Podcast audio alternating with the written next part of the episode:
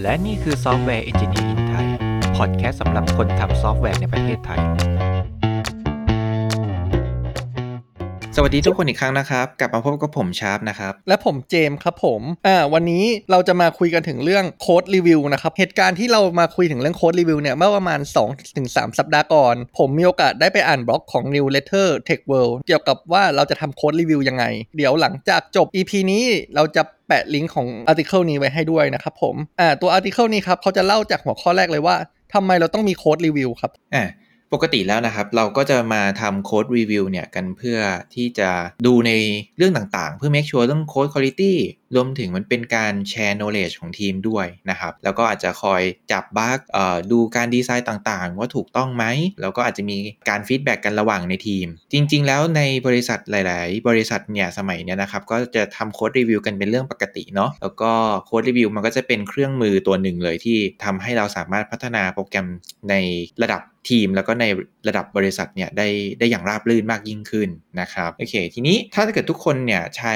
กิจนะครับในการทำ version control ของ source code อยู่แล้ว เราก็อาจจะรู้จัก tools ต่างๆนะครับ เช่น GitHub GitLab หรือ tools ต่างๆนะครับที่ที่ใช้ในการเก็บนะครับ tools เหล่านี้เขาก็จะมีฟีเจอร์ในการทำโค้ดรีวิวอยู่ด้วยนะครับอย่างของ GitHub เนี่ยนะครับที่เป็นเว็บไซต์เจ้าดังเนี่ยเขาก็จะมีสิ่งที่เรียกว่า pull request นะครับซึ่งเราสามารถที่จะเขียนโค้ดใน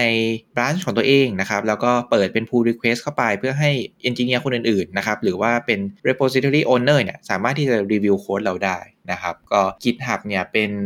น่าจะเป็นเว็บเบส กิจแรก ๆเลยนะครับที่ทำให้ระบบ pull request เนี่ยค่อนข้างที่จะแบบโด่งดังขึ้นมา แล้วก็ใช้ใน open source ค่อนข้างเป็นวงกว้างมากๆ เลยทีนี้เจมส์ครับเรามาดูกันว่าเอ๊ะเราควรจะดูอะไรบ้างในตอนที่เราทำโค้ดรีวิวกันเนาะนะครับอืมเพื่อที่เราจะอืม make sure ตัวเอ่อฟังก์ชันต่างๆ แล้วก็คอยดูปัญหาต่างๆ ไม่ให้มันหลุดรอดออกไปนะครับอะแล้วคนดูอะไรกันบ้างครับ เราเริ่มจากอ่ follow จาก article เขาก่อนนะครับ โดย article เนี่ยเขาบอกว่าจริง ๆ แล้วอะครับ เรามี 5 อย่างที่ควรจะดูใน pull request หรือในในการดู code review เดี๋ยวผมไล่หัวข้อก่อน หัวข้อแรกก็คือ 1 เลยเขาเราควรมองที่ functionality แล้วก็ design 2 เราควรมองเรื่องของ implementation 3 เราควรมองเรื่องของการ testing 4 เราควรมองเรื่องของ documentation 5 ก็คือ code style อ่าพอเราฟัง 5 หัวข้อเนี่ยครับในอาร์ติเคิลเนี่ยเขามีบางอย่างที่น่าสนใจบอกอยู่ โดยเขาจะบอกว่ามันเป็นสิ่งที่เรียกว่าโค้ดรีวิวพีระมิดอ่าโค้ดรีวิวพีระมิด โดยเรามองว่าพีระมิดเนี้ยเราก็มองจากบนลงล่างเนาะอันที่อยู่บนสุดคืออันที่มีความจำเป็นน้อยที่สุดก็คือ Impact น้อยที่สุด แล้วก็ลงมาเป็นฐานก็คือเหมือนฐานของโค้ดเราก็คือ Impact เยอะที่สุด โดยที่ผมไล่ไปครับ ข้อ 1 Functionality and Design อันนี้ก็คือสิ่งที่ Impact เยอะที่สุดอ่า Functionality and Design คืออะไร มันก็คือเรื่องว่าอ่าเราออกแบบการทำ OOP ดีหรือเปล่า เราเขียนโค้ดแบบ solid ไหมเราเขียนแบบ dry ไหม don't repeat yourself เราเขียนของที่มีการซ้ำซ้อนกันหรือเปล่าอะไรประมาณนี้ครับผมอืมครับในการรีวิว functionality and design เนี่ยนอกเหนือจากดูหลักการในการออกแบบแล้วเนี่ยปกติแล้วนะครับ ก็ที่ผมทำกันในส่วนตัวนะครับ คือเราก็อาจจะดูเรื่องของว่าเรากำลังโซฟปัญหาอะไรโค้ดที่เราแก้ออกมาโค้ดที่เราเขียนออกมาเนี่ยมันมันตอบโจทย์ business ไหมมันตอบโจทย์ปัญหานั้นจริง ๆ หรือเปล่านะครับ มันสามารถที่จะโซฟปัญหาที่เราต้องการได้จริง ๆ ใช่ไหมนะครับก็แล้วก็มองถึงภาพรวมใหญ่ ๆ ของระบบด้วยเออมันสอดคล้องกันไปในทิศทางที่เราอยากจะพัฒนาไหมนะครับ ซึ่งจริง ๆ จุดเนี้ยมันเป็นจุด ตั้งต้นเป็นจุดแบบเหมือนคุมดิเรกชันของโซลูชันของเราเลยนะครับ ก็เลยอันนี้ค่อนข้างเห็นด้วยนะที่ทางคนเขียนเนี่ยเขาเขียนมาว่าเป็นสิ่งที่สำคัญที่สุดและมี Impact มากที่สุดนะครับว่าถ้าตรงนี้ผิดเนี่ยการรีวิวทุกอย่างมันจะไร้ประโยชน์มากนะครับอืมอันนี้เป็นความเห็น ที่อยากเสริม อ่าเรามาตัวต่อมากัน ตัวต่อมาก็คือการ implementation implementation เนี่ยอาจจะแตกต่างกับ functionality and design นิดนึงก็คือ implementation เนี่ยเขาก็มองว่าอะพอทุกอย่างคุณถูกคุณออกแบบถูกปุ๊บมันสอดคล้องกับ business logic ของคุณ แต่ว่า logic นั้นอะ คุณเขียนถูกหรือเปล่า อ่าอืมสมมุติว่าเป็น if else ธรรมดาเลย ในโลจิกของคุณอะ if else มันถูกต้องหรือเปล่า ตาม requirement ไหม เรามีของที่ไม่จำเป็นอยู่ในการ implementation นี้ไหม มี unleashable code หรือเปล่า มันเป็นโค้ดที่ testable หรือเปล่า ใช่ มันอาจจะรวมไปถึงว่าเราเขียนโค้ดเกินความจำเป็นไหม มันมีความซับซ้อนเกินไปหรือเปล่า ลอจิกเราอาจจะง่ายมาก เช่นแบบว่า เเราอยากจะเช็คเป็นจำนวนคู่จำนวนขี้อย่างเงี้ยจริงๆ วิธีการพิมพ์มันอาจจะแบบอ่าแบบงั้นคุณแบบหมด2ซิแล้วก็เช็คดูว่าอะมันลงเศษที่เหลือมันเป็นศูนย์หรือ 1 อะไรอย่างเงี้ยแต่ว่า developer บางคนอาจจะเขียน if else if else ประมาณ 50 60 หรือร้อยบรรทัดเพื่อเช็คทุกตัวในจำนวนนับเหล่านี้นะครับอ่าซึ่งมันเป็น implementation ที่มันไม่ถูก เราก็จะคอยดูอะไรประมาณนี้นะครับ ว่า implementation เนี่ยมันมีอาการแปลกๆไหม ก็เป็นสิ่งที่เรามักจะเช็คกันใน implementation ครับอืมครับ อันนี้ผมเสริมนิดนึงแล้วกันนะครับ ก็คือบางครั้งเราก็อาจจะดูรวมไปถึงเรื่องอัลกอริทึมแล้วก็ Data Structure ด้วย ยกตัวอย่างง่ายๆ อย่างเช่น เราบอกว่าโค้ดของเราเนี่ยต้องหาของที่ซ้ำกัน บางทีเราก็อาจจะไปใช้ array แล้วก็ใช้ built-in function ซ้ำว่ามีของอยู่ไหม บางครั้งเราอาจจะใช้แบบ เราก็เก็บเขาไปในเซตเลยสิ ถ้าเก็บไว้ในเซตแล้วมีก็มีเลย มันอาจจะเข้าใจได้ง่ายกว่าครับผมก็อืมจะอยู่ที่การปรับเปลี่ยนตรงนี้ หัวข้อถัดไปเรื่อง testing ครับผมอ่าเรื่อง testing เนี่ยเราก็จะดูว่า เอ้ย ทั้งหมดเนี้ยเรารีวิวแล้วแน่นอนครับว่ามันจะต้องมีการเขียนเทสมาด้วย เพราะว่าขั้นตอน implementation เนาะมัน testable แล้ว แล้วเขาเขียน test มาหรือเปล่าอ่าเราก็จะมานั่งดูตรงนี้ว่าเอ้ย test ทั้งหมด มันผ่านหรือเปล่า อืม หรือว่ามันมีการ test เนี่ย มันแค่เป็นการเรียกฟังก์ชัน แต่มันไม่เคย assert เลยไหม assert ถูกต้องหรือเปล่า เราใช้วิธีการ test ถูกต้องไหม อาจจะรวมถึงว่าในการ test เนี่ยมันมี test ครบทุกชั้นในพีระมิดหรือเปล่าอย่างที่เราเคยเล่าไปในเรื่องของการทำ test นะครับ แล้วก็อีกอันหนึ่งที่สำคัญก็คือ เราเป็นดู test case ของเขาเนี่ยเขาครอบคลุม edge case ทุกอันหรือเปล่า แบบ test coverage ครบไหมบางครั้งเขา test แค่ if อย่างเดียวทุกอย่างเข้า if แต่ไม่ได้เทสของฝั่ง else เลยก็มี อันนี้ก็ดู simple เนาะอะเรามาดูตัวต่อไปคือเรื่องของ documentation ละกันครับผมอ่าใน documentation นะครับก็ปกติเราก็จะมาดูกันว่าอ่าเราเขียน document เนี่ยประกอบในตัวโค้ดในตัว solution ในตัว implementation ของเราครบไหม รวมถึงอย่างเช่นตอนที่เราเปิด PR ขึ้นมาตัว pull request ขึ้นมานะครับอ่าเราใส่ description หรือเปล่า เรา document ในจุดสำคัญสำคัญที่ คนรีวิวควรจะไปโฟกัสไหมนะครับแล้วก็รวมถึงว่าเรามีการอัปเดตพวก readme หรือ document ต่างๆ ที่อยู่ใน repository ของเราเนี่ยครบถ้วนหรือเปล่านะครับเพราะว่าในบางครั้งบางคราวเนี่ยเราก็จะมีการเก็บ document ลงไปในตัว repository ของเราด้วย diagram ต่างๆ flow ต่างๆ วิธีการออกแบบต่างๆ หรือ architecture decision ต่างๆ เรามีการอัปเดตตรงเนี้ยเข้าไปในตัว repository ของเราหรือหรือยัง นะครับ ถูกต้องไหมมีการพิมพ์ผิดไหมเป็นต้นนะครับอ่าส่วนอันสุดท้ายครับผมก็คืออันที่ดู Impact น้อยที่สุดก็คือ Code Style Code Style อย่างเช่นเรื่องของอ่าเขาใช้ naming convention ถูกหรือเปล่า เขาใช้แบบสมมติว่าบริษัทเราใช้เป็น snake case แต่ว่าเขาพิมพ์ camel case มาอะไรอย่างนี้ เป็นต้น เขาใช้ชื่อที่สื่อความหมายดีพอหรือเปล่า อืม ครับ อันนี้ก็คือเรื่องของ coding style ซึ่งใน 5 ตัวนี้นะครับที่เราไล่มานะครับ ตั้งแต่ตัว functionality ที่มี impact สูงสุดเนี่ยไปจนถึงตัวที่เป็น code style ที่มี impact น้อยสุดเนี่ยนะครับเราก็จะพยายามที่จะเรียงลำดับความสำคัญในการทำ code review นะครับเรียงจากตัวที่มี impact มากไปหา impact น้อย ส่วนตัวที่มี Impact น้อยเนี่ยนะครับทางผู้เขียนเขาก็แนะนำว่ามันมีโอกาสที่เราจะสามารถอัต o m a t e มันได้มากที่สุดเลยนะครับยกตัวอย่างเช่นตัว code style เนาะใน code style เนี่ยเราสามารถที่จะใช้ tools ในการ auto format code นะครับหรือเช็คเป็น linter นะครับในการเช็คว่า format ถูกต้องไหม follow ตาม convention ต่างๆ เรียบร้อยดีหรือเปล่านะครับซึ่งมันจะช่วยประหยัดแรงเราในการรีวิวมากๆเท่าที่ผมเคยเห็นนะเนาะ junior engineer ส่วนใหญ่นะครับเขาก็มักจะโฟกัสในการรีวิวใน part ที่เป็น code style หรือ part ที่เป็น document เพราะว่ามันเป็นส่วนที่ค่อนข้างที่จะ simple แล้วก็ตรวจดูได้ง่ายนะครับแต่ว่าเวลาที่เราเป็น senior มากยิ่งขึ้นเนี่ยเราก็จะไปรีวิวในส่วนของการดีไซน์หรือ functionality เนี่ยเพิ่มมากยิ่งขึ้นอ่าเพราะฉะนั้นทุกคนก็คือจริง ๆ แล้วควรจะเหมือนทุ่ม effort แล้วก็พยายามที่จะเรียนรู้ แล้วก็ไปโฟกัสในการรีวิวส่วนที่มี Impact สูงที่สุดก่อนนะครับ เพื่อให้ solution ทุกอย่างเนี่ยมันไปในทิศทางที่ถูกต้องนะครับ ครับผมเดี๋ยวเรา move ไปหัวข้อถัดไปดีกว่าครับ เราไปดู best practice ดีกว่าครับว่าการทำ code review ที่ดีมี practice อะไรบ้าง practice แรกเขาบอกว่าให้เราพยายาม review code ตัวเองก่อน ก่อนที่จะส่งไปให้คนอื่นรีวิว เออ อันนี้เป็นสิ่งที่ตัวผมเองเนี่ยผมก็ทำอยู่นะ เพราะว่า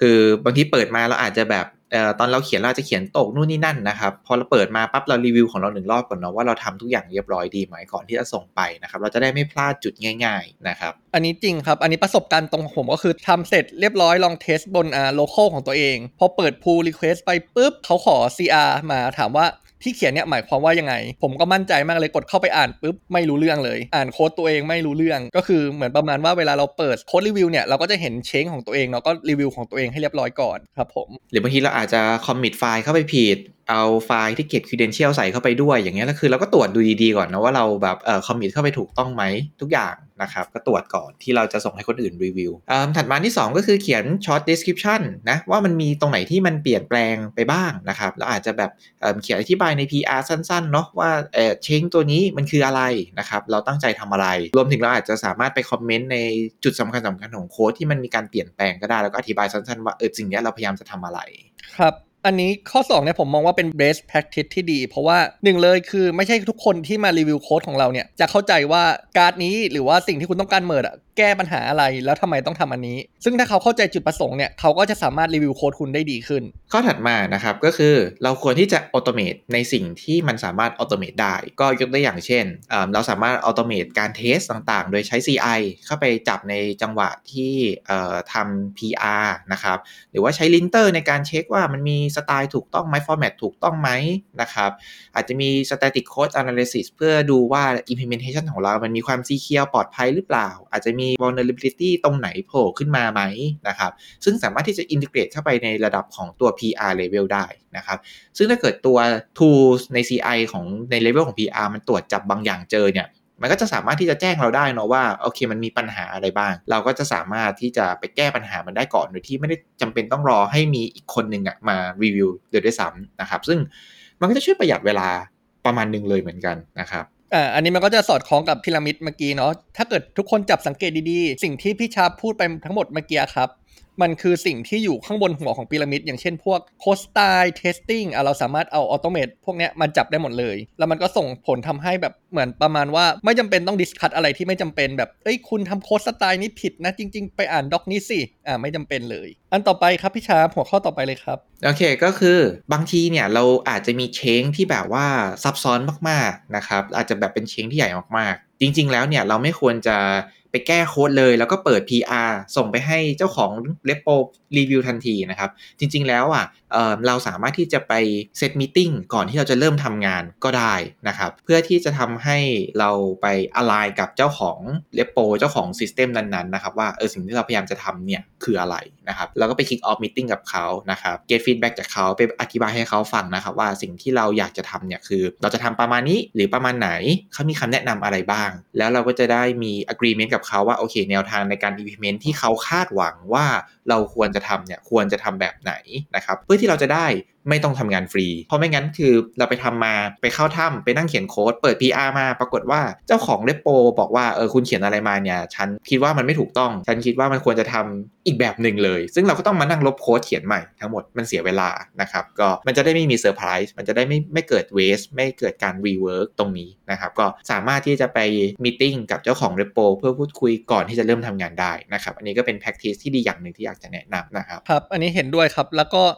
ยิ่งอ่า company size เราสเกลมากขึ้น อันนี้คือสิ่งที่จำเป็นมากๆเนาะเพราะว่าแต่ละคนเขาก็จะมี repo ที่เป็น owner ของตัวเอง ถ้าเราจะไปอ่าทำอะไรกับ owner กับ repo ที่เราไม่ใช่ owner เราก็ควรไปคุยกับเขาก่อน เผื่อว่าเขาจะมีการเขียนสไตล์ที่ไม่เหมือนเรา หรือว่าเขามีแผนจะทำอันนี้ในอนาคตอันใกล้อะไรอย่างเงี้ยครับผมข้อ5ครับผมข้อต่อไปผมว่าเป็นข้อที่สำคัญมากอย่างหนึ่งนะเขาบอกว่าแพ็กทิ e ที่ดีคืออย่ารีบร้อนในการ code reviewอย่ารีบร้อนในที่นี้เป็นยังไงครับพี่ชาร์ปครับ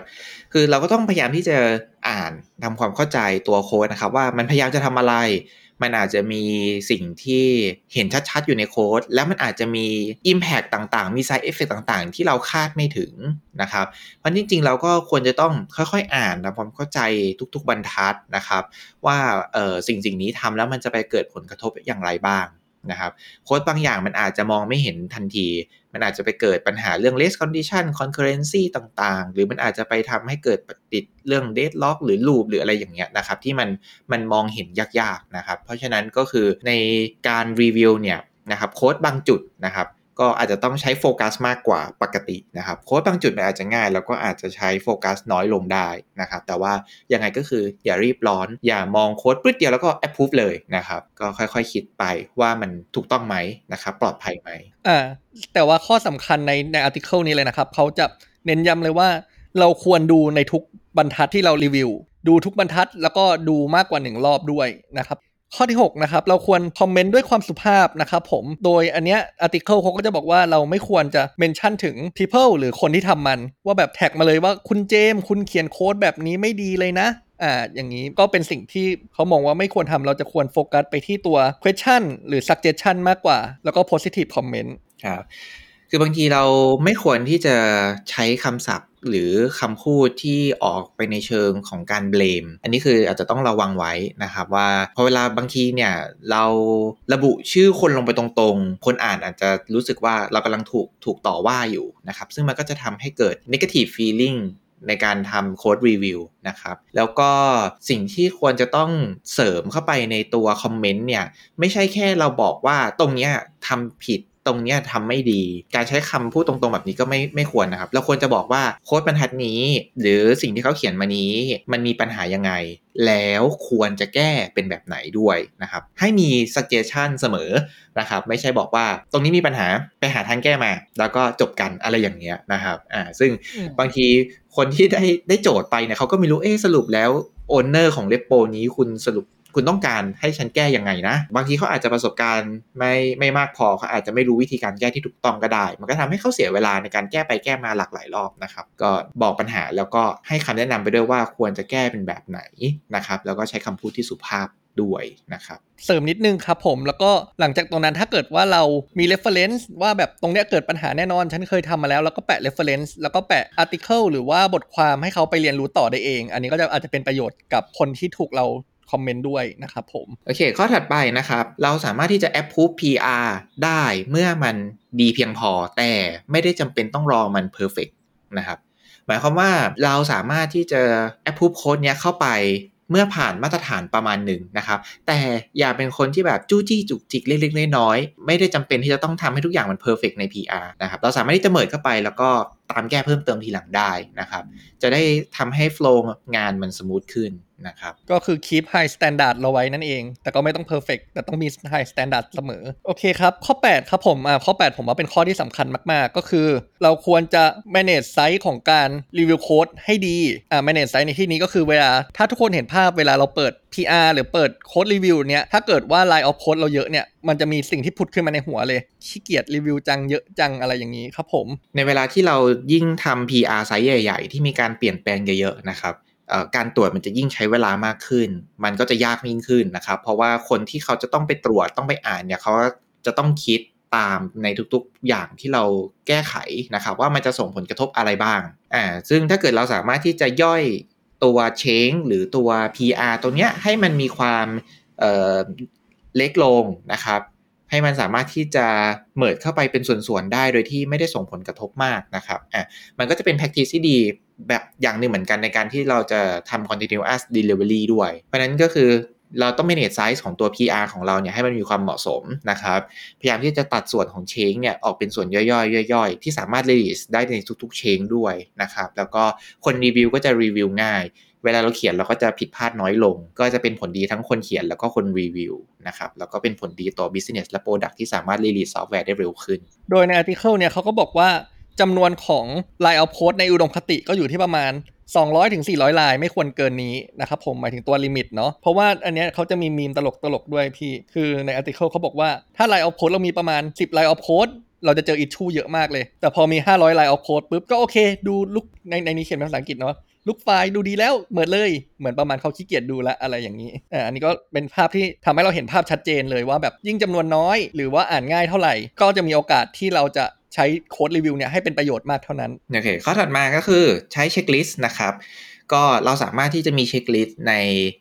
การเปิด code review หรือก่อนเปิด code review ได้นะครับ ปกติแล้วเนี่ย code review ตัว pull request เนี่ยนะครับจะสามารถใส่ template ขึ้นมาได้นะครับ ซึ่งอย่างใน tool สองตัว GitHub เองหรือ GitLab เองสามารถใส่ code review template ตรงเนี้ยเข้าไปได้นะครับ code review template เนี่ยจะส่งผลดีต่อคนที่เปิดตัว PR ตัวเนี้ยขึ้นมานะครับ เขาสามารถที่จะ walk through ตัว checklist ตัวนี้ แล้วก็ make sure ว่าเขา follow ตาม checklist เหล่านี้ ให้เรียบร้อยก่อนที่เขาจะเปิด PR มา จะได้ช่วยประหยัดเวลาของคนตรวจด้วยนะครับ จะได้ไม่ต้องไปตรวจในเรื่องที่มันควรจะถูก take care มาก่อนหน้านี้อยู่แล้วนะครับ ยกตัวอย่างของตัว checklist อย่างเช่นว่า เราต้อง make sure ก่อนนะว่า build เนี่ยมัน build ผ่านจริงๆ ไม่มี error ไม่มี warning เรา add unit test ไปเรียบร้อยแล้วนะครับ แล้วก็เรามีการใช้ดีไซน์ที่มันเหมาะสมกับตัวโซลูชันที่ตัวปัญหาที่เราอยากจะแก้นะครับ เราสามารถ include checklist อื่นได้นะครับ เช่น คุณจะต้องใช้ prepare statement ในการเขียน SQL query ห้ามใช้ string concat ในการทำ SQL เพื่อป้องกัน SQL injection เป็นต้นนะครับ ก็เราสามารถใส่ checklist เข้าไป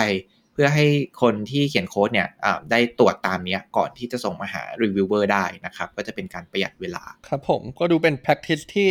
ดีจริง ๆ practice นี้ผมไม่เคยใช้เหมือนกัน โอเค สุดท้ายก็คือเราสามารถใช้ tools ในการช่วยทำ code review ได้นะครับ ยกตัวอย่างเช่นถ้าเราใช้ GitHub แล้วก็ใช้ตัว GitHub โค้ดรีวิวเนี่ยมามาทำโค้ดรีวิวได้นะครับ ซึ่งถ้าเกิดเราขาด tool เหล่านี้ไปนะครับ โดยปกติย้อนกลับไปสมัยก่อนเนี่ยเราอาจจะต้องมานั่งเปิดหน้าจอ นั่งเก้าอี้ข้างๆ กัน แล้วก็รีวิวโค้ดกันไปรีวิวโค้ดกันมา แล้วก็ feedback กันแบบ real-time กันตรงนั้นนะครับ บางทีเราอาจจะตกหล่นบ้างนะครับว่า เออเออเราต้องแก้ตรงไหนนะ เราอาจจะลืมไปนะครับก็ถ้าเกิดเรามี tool ในการทำ code review เหล่านี้มันก็จะช่วย record ผลการรีวิวแล้วก็ record discussion ต่างๆ ที่มันเกิดขึ้นในระหว่างที่เราทำ code review เหล่านี้ได้นะครับแล้วก็อาจจะสามารถเก็บไว้เป็น knowledge base เป็นหลักฐานก็ได้นะครับว่าโค้ดเหล่านี้มันถูกรีวิวไว้ยังไงบ้าง ให้คนอื่นๆ สามารถเข้าไปเปิดตามดูได้ ก็สามารถที่จะใช้ tool เหล่านี้เพื่อช่วยอำนวยความสะดวกในการทำ code review แล้วก็อาจจะมีฟังก์ชันอื่นๆ เสริม เพิ่มเติมเข้ามาในทูเหล่านี้นะครับอืมก็ดูเป็นประโยชน์มากเลยเนาะเพราะว่าถ้าเกิดว่าเราไม่เห็นภาพเลยเนี่ยหมายถึงว่าถ้าเกิดพี่ชับไม่เล่าเรื่องว่าสมัยก่อนเป็นยังไงเราก็คงไม่เห็นภาพนะว่าการใช้ tools มีประโยชน์ยังไง อันนี้ก็จบไปแล้วนะครับกับ 10 best practice ของการทำโค้ดรีวิวเรามาดูหัวข้อต่อไปกันดีกว่าครับ หัวข้อต่อไปก็คือการทำ CI หรือ continuous integration ใน pull request เนี่ยเราจะทำมันยังไง ในการทำ pull request เนี่ย จริง ๆ แล้วอะเอ่อโมเดลของการทำ pull request อาจจะมี conflict กับ การทำหลักการของตัว continuous integration นะครับ เพราะว่าเราอาจจะต้องมีการทำ feature branch แล้วก็ต้องส่งโค้ดไปรีวิว แล้วต้องรอตรวจรอรีวิวอีกนะครับเอ่อซึ่งมันทำให้เราอะเมิดโค้ดเข้าไปใน main branch หรือว่าตัว trunk ของเราเนี่ยช้าลงนะครับ แต่ว่าเราสามารถที่จะมีโมเดลในการ integrate ตัว CI เข้าไปกับ pull request ได้ ในบทความนี้เขาเสนอมาประมาณ 3 แบบนะครับ แบบแรกนะครับก็จะเป็นเรื่องของ ตัวโมเดลที่เป็น ship นะครับ ship ก็คือมันเป็น small change เราสามารถที่จะ merge ตรงเข้าไปในตัว main branch ของเราได้เลย ไม่ต้องผ่านรีวิวก็ได้นะครับ ยกตัวอย่างของการ ship ที่สามารถทำได้ก็คืออย่างเช่น fix เรื่อง typo การพิมพ์ผิดต่างๆนะครับอาจจะอัปเดต document เล็กๆน้อยๆ หรือการ bump minor หรือ patch version ของตัว dependency ของเรา ซึ่งเป็น change ที่มันแบบไม่ได้จำเป็นต้องรีวิวก็ได้ แล้วก็เป็นความเสี่ยงต่ำ เป็นต้นนะครับ ก็สามารถที่จะเมื่อตรงเลยแล้วก็ไม่ต้องมี pull request ก็ได้ ถัดมานะครับ ก็จะเป็น show show เนี่ยคือเป็นลักษณะแบบว่าเหมือนกับเราเปิด PR ขึ้นมาเพื่อให้เจ้าของ repo รู้ว่า อ๋อ มันมี change นี้เข้าไปนะ แต่ว่าไม่ได้จำเป็นต้องขอ approval ก่อนที่จะเมิดเข้าไป แต่ว่าสามารถ ให้เจ้าของ repo เนี่ยไปอ่านตามหลังได้ ยกตัวอย่างของการโชว์เนี่ยก็คืออย่างเช่นการ refactor เล็กๆน้อยๆนะครับ fix bug เล็กๆน้อยๆหรือการเพิ่ม test ต่างๆ เข้าไปนะครับสิ่งเหล่านี้บางทีไม่ได้จำเป็นต้องขอ approval จากเจ้าของเลปโปสามารถที่จะแค่บอกเขาว่าอ่านมันมีเชงนี้เข้าไปนะ แล้วก็ให้ PR มันรัน แล้วก็เมิดเข้าไปนะครับซึ่งเจ้าของเลปโปก็ไปตรวจดูทีหลังได้ว่าอยากจะเพิ่มเติมอะไรยังไงบ้างครับเสริมตรงโชว์นิดนึงครับผมก็อันนี้ก็จะสอดคล้องกับตัว best practice ของการ use tool เนาะก็คือเราเปิดไปปุ๊บเหมือนเป็นหลักฐานว่าเออฉันโชว์ตรงนี้นะ ฉันไม่ได้ require reviewer แล้วฉันก็เมิดไปเพื่อเป็นหลักฐานว่าเออฉันเคยทำอย่างนี้นะ เขาจะได้กลับมาดูได้ใช่ อันนี้ก็คือทำให้เห็นภาพมากขึ้นนะครับโมเดลสุดท้ายก็จะเป็นตัวโมเดลของ ARX นะครับ ARX ก็คือขอ approval ซึ่งมันก็จะเป็นโมเดลปกติของตัวเอ่อ PR หรือการทำ code review ที่เราทำกันอยู่ทุกวันนี้นะครับ ซึ่งในปกติเนี่ยอของ ARX เนี่ยเราก็จะต้องให้ทาง owner เขาเป็นคนรีวิวนะครับ แล้วก็ suggest มาว่าจำเป็นที่จะต้องทำอะไรบ้างนะครับจำเป็นต้องแก้ตรงไหนบ้าง ซึ่งเราก็จะใช้โมเดลของ Ask เนี่ยในการ develop ฟีเจอร์ใหม่ ๆ หรือมีการ refactor เยอะ ๆ เป็นต้น เพราะนั้นคือในตัว CI เนี่ยกับ pull request เนี่ยเราก็สามารถที่จะซอยย่อยเป็นโมเดล ย่อยๆ ได้ 3 โมเดลนะครับ ก็คือ chip show แล้วก็ arcs นะครับโอเค เดี๋ยวเราไปหัวข้อต่อไปกันดีกว่าครับ น่าจะเป็นหัวข้อสุดท้ายของวันนี้ละก็คือ พอเรารู้ benefit ของการทำ code review แล้วเออแล้วเรามีแนวทางอื่นไหมถ้าเกิดว่าท่านไม่ยังไม่อยากทำ code review เลยมันมีอะไรที่ดีพอๆกันหรือเปล่าครับผมปกติแล้วเนี่ย ในการทำ code review แบบคลาสสิกซึ่งเป็นที่นิยมในหมู่ของ Developer ในปัจจุบันก็คือการทำ PR review นะครับ มันก็อาจจะมีข้อเสียบางอย่าง เช่น มันอาจจะไม่ efficient บ้าง เพราะว่ามันต้องรอ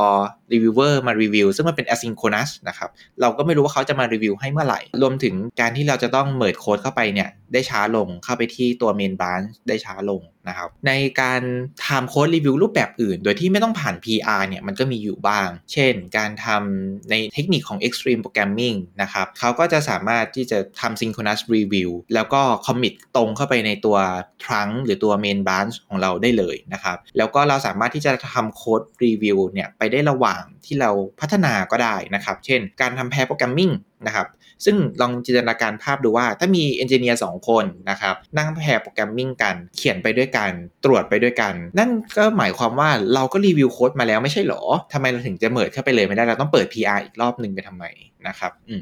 เพราะฉะนั้นคือเทคนิคเหล่านี้มันจะเป็นเทคนิคที่เปรียบเสมือนว่าเรามีการทำ code review แต่แค่เราไม่ได้ทำผ่านตัว pull request เข้าไปนะครับ ซึ่งเทคนิคเหล่านี้ มันมี benefit อยู่ด้วยนะครับ ซึ่งในบทความมันก็จะเขียนไว้ประมาณ 5 ตัว เรามาไล่จากตัวแรกกัน ตัวแรกก็คือแน่นอนครับ เราได้ real time feedback real time feedback ก็คือผลจากการ pair programming หรือการทำ mob programming อ่า อะไรก็ตามที่ทำกับเพื่อนร่วมงานด้วยกันในการเขียนโค้ดนะครับ คือเราได้ real time feedback เลย เพราะว่าเวลาเราเขียนชื่อตัวแปรเนี่ย บางทีเพื่อนเราอาจจะบอกแล้วว่า เอ้ย ตัวแปรนี้อาจจะชื่อนี้นะ เราเขียนแบบนี้ดีกว่านะ อ่า เราสามารถแก้ได้ทันท่วงที แล้วก็ได้ discuss กันตรงนั้นเลยครับผม อ่า แล้วเราก็สามารถที่จะเอ่อทำ knowledge sharing ไประหว่างที่เราเขียนโปรแกรมไปด้วยกันได้นะครับ เพราะว่าบางทีเราเปิด PR มาเนี่ย เราอาจจะแค่คอมเมนต์ว่าให้เปลี่ยนแบบนั้นแบบนี้ แต่ว่าถ้าเกิดเรานั่งทำไปด้วยกันนะครับ เราอาจจะมีการ discuss ออกในเรื่องต่าง หรือใน detail ได้มากยิ่งขึ้นนะครับทำให้มันมีการทำ knowledge sharing มีการ transfer knowledge ได้ดียิ่งขึ้นไปอีกนะครับครับแล้วก็เราสามารถแก้ปัญหาได้เร็วขึ้น แก้ปัญหาได้เร็วขึ้นในที่นี้คือ อาจจะเป็นแก้ปัญหาในเรื่องของดีไซน์หรือว่า logic ต่างๆ เวลาเราเจอปัญหาหนึ่งว่าเอ้ยอันนี้แก้ยังไงดีก็นั่งคุยกัน พอเรานั่งคุยกันปุ๊บเราก็จะช่วยกันคิด solution ได้เร็วขึ้น ดีกว่าแบบเราไปนั่งคิดเงียบๆคนเดียว การที่แบบเราได้พูดคุยได้อ่าพูดสิ่งที่เราคิดอยู่ในหัวออกมากับเพื่อนร่วมงาน มันทำให้เรา อาจจะ solve ปัญหาได้เร็วขึ้น แล้วพอเราทำงานด้วยกันเนี่ยนะครับ เราก็จะสามารถที่จะโฟกัสได้ดียิ่งขึ้น มี productivity ที่ดีมากยิ่งขึ้นนะครับเพราะว่าในตอนที่เรานั่งทำงานเนี่ย มีเพื่อนร่วมงานนั่งด้วย เราก็จะต้องโฟกัสกับงานที่อยู่ตรงหน้า แล้วก็เออเราสามารถที่จะลด distraction ที่มันเข้ามาได้ ก็คือถ้าเกิดเราแพร์โปรแกรมมิ่งกันจนเสร็จเรียบร้อยเนี่ยนะครับในระหว่างนั้นนะอ่าเราก็ไม่ได้ต้องถูกลากไปมิ팅อื่น หรือว่ามีคนอื่นวิ่งเข้ามาถามนะครับเราก็จะสามารถทำงานชั้งนั้นให้จบได้ในเซสชันนั้นได้เลยนะครับก็ทำให้ productivity และโฟกัสดีขึ้นครับอันสุดท้ายครับผมจริงๆว่าเขาอาจจะมีอีกหลาย benefit เนาะแต่ว่าในใน article เนี่ยเขาอันนี้เป็นอันสุดท้ายแล้วก็คือ improve code quality ครับผม improve productivity ก็คือ เวลาเราทำงานด้วยกันหลาย ๆ คนเนี่ย มันทำให้เราเหมือนประมาณว่าเห็นภาพว่าโค้ดตรงนี้อาจจะพัง เพราะว่ามีทุกเหมือนกับเรามี 2 คนนั่งอ่านโค้ดไปด้วยกัน เราอาจจะเจอจุดผิดพลาดของอีกคนหนึ่งอ่ามันทำให้เราเห็นอิชชูก่อนที่จะ develop หรือว่าอิชชูก่อนที่อิชชูนั้นจะเกิดขึ้นครับผม ซึ่ง approach ที่เขาแนะนำมาในการทำ collaborative programming pair programming mob programming เนี่ย มันก็จะ work ในกรณีที่เรามีทีม engineer นั่งอยู่ในออฟฟิศเดียวกันนะครับ แล้วก็ถ้าเกิดในทีมเราเนี่ย ส่วนใหญ่เป็น senior developer ที่มีประสบการณ์มีความสามารถเขามานั่งทำด้วยกันแป๊บเดียวเขาก็จะสามารถ solve ปัญหาออกมาแล้วก็ทำงานได้รวดเร็วมากยิ่งขึ้นนะครับแต่ถ้าเกิดว่าทีมของเราเนี่ย เอ่อเป็นลักษณะของ junior team หรือว่าทำงานรีโมทกันซะเยอะนะครับ pull request model อาจจะ work กว่านะครับก็ขึ้นอยู่กับลักษณะของโปรเจกต์ลักษณะของทีมงาน ลักษณะของ environment ของเราด้วยนะครับก็อันนี้เป็นคำแนะนำที่ทางผู้เขียน article เนี่ยเขาแนะนำมาให้นะครับก็ผมรู้สึกว่าเป็น article ที่มีประโยชน์เนาะพี่ชาร์ปครับได้รู้อะไรหลายอย่าง แล้วเดี๋ยวเราจะแปะ article ไว้ในส่วนของอ่า description ของ podcast นี้อีกทีหนึ่งครับผมก็หวังว่าทุกคนจะได้ประโยชน์นะครับแล้วพบกันใหม่ใน EP หน้าครับ สวัสดีครับ สวัสดีครับ